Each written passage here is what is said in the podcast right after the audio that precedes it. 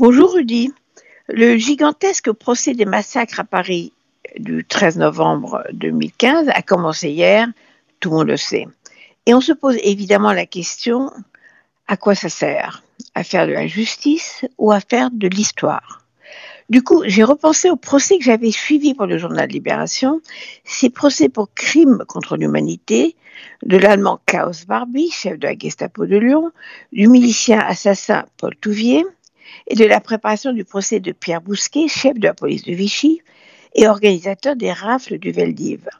Procès qui n'aura pas lieu parce que Bousquet a été abattu devant chez lui par un inconnu. Enfin, depuis, il est connu. Et enfin, le grand procès de Maurice Papon, au fonctionnaire de Vichy, qui arrêta et déporta les Juifs de Bordeaux. Les crimes contre l'humanité ou génocide sont imprescriptibles. On a donc pu juger un demi-siècle plus tard ces crimes exceptionnels commis sous l'occupation. Alors, des procès pour la justice ou pour l'histoire On s'est demandé à chaque fois. Pour les deux, dans le cas de Barbie, grand tortionnaire, assassin de Jean Moulin, celui qui a envoyé à la mort les 44 enfants de la colonie d'Isieux, l'Allemand aurait pu finir ses jours tranquilles en Bolivie s'il n'avait pas été enlevé par la France pour être jugé à Lyon. Justice sera faite, il mourra en prison. Mais ce procès filmé pour la première fois, couvert par 900 journalistes du monde entier, écrira l'histoire de l'occupation et de la résistance à Lyon.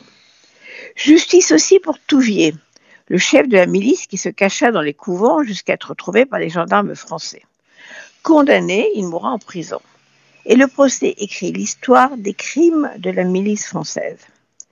Bousquet aurait été un procès formidable pour l'histoire de France celui d'un haut fonctionnaire de Vichy, ami de François Mitterrand, qui n'hésita pas à envoyer sa police rafler hommes, femmes et enfants juifs pour les remettre aux nazis.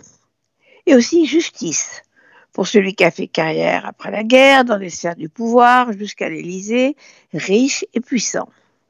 Enfin, le procès Papon en 1997 a fait l'histoire et la justice.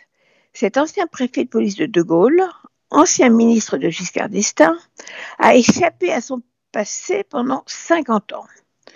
Il ne regrette rien. Il a fait son devoir de haut fonctionnaire, me dira-t-il, quand je l'interviewerai avant l'ouverture du procès. Il n'avait pas le choix. Pardon.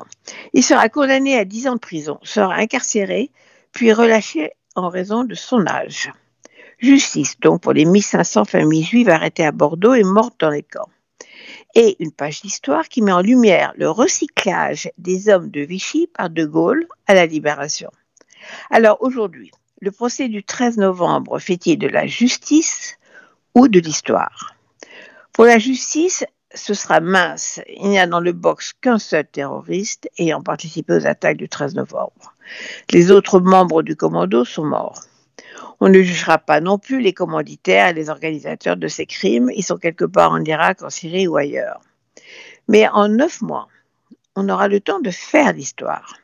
Cela s'appelle comprendre, établir les faits sur les réseaux islamistes et aussi sur les faiblesses et les dysfonctionnements de l'État face au terrorisme. Et surtout, en parlant de chaque mort et en écoutant tous les survivants, on retrouve une communauté nationale, solidaire et unie dans le deuil, résiliente.